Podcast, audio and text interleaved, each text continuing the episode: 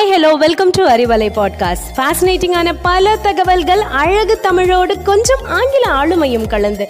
கற்க கேட்க here we go with 360 degree of fantabulous learning with Arivalai podcast brought to you by Bharathi educational institutions Reddipatti Namakkal சாதித்த சரித்திரம் படைத்த தலைவர்களை பற்றி சாதிக்க துடிக்கும் மாணவி ரா. ஓவிய தர்ஷனா உங்கள் பாரதி அறிவலில் பகிர்ந்து கொள்ளப் போகும் சாதனை வரிகள் சாதனை பெண்மணி டாக்டர் லட்சுமி சாகல் பற்றி. ஒரு குழந்தை பிறந்து வளரும் போது என்ன ஆகணும் எப்படி வளரணும்னு எல்லா பெற்றோர்களுக்கிடையேயும் ஒரு கனவு உண்டு.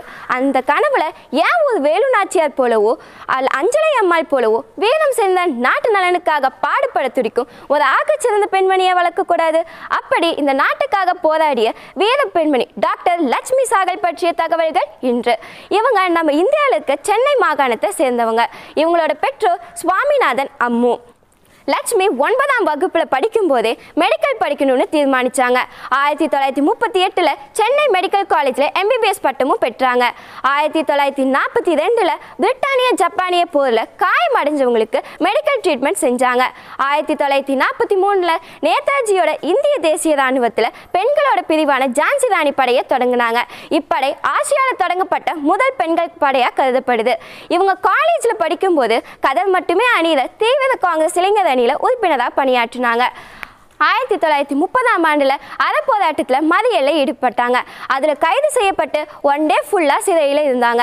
ஆயிரத்தி தொள்ளாயிரத்தி நாற்பத்தி மூணில் நேதாஜியால் தொடங்கின இந்திய தேசிய இராணுவத்தில் தலைமையில் இருந்தாங்க. இருபது சிங்கப்பூர் பெண்களை வச்சு தொடங்கின இந்த படையில் பிறகு ஆயிரத்தி ஐநூறு பெண்கள் வரை சேர்ந்தாங்க.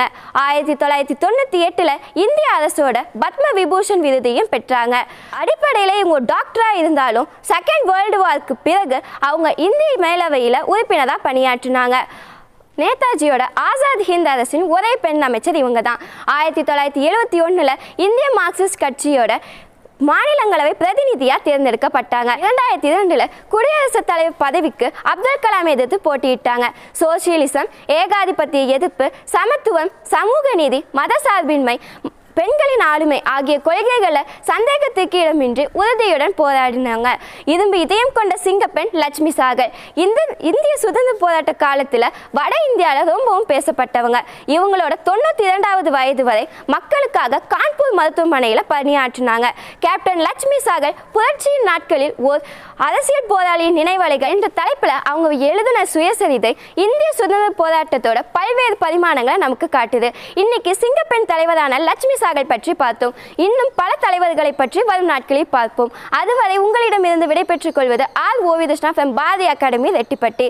நன்றி வணக்கம்.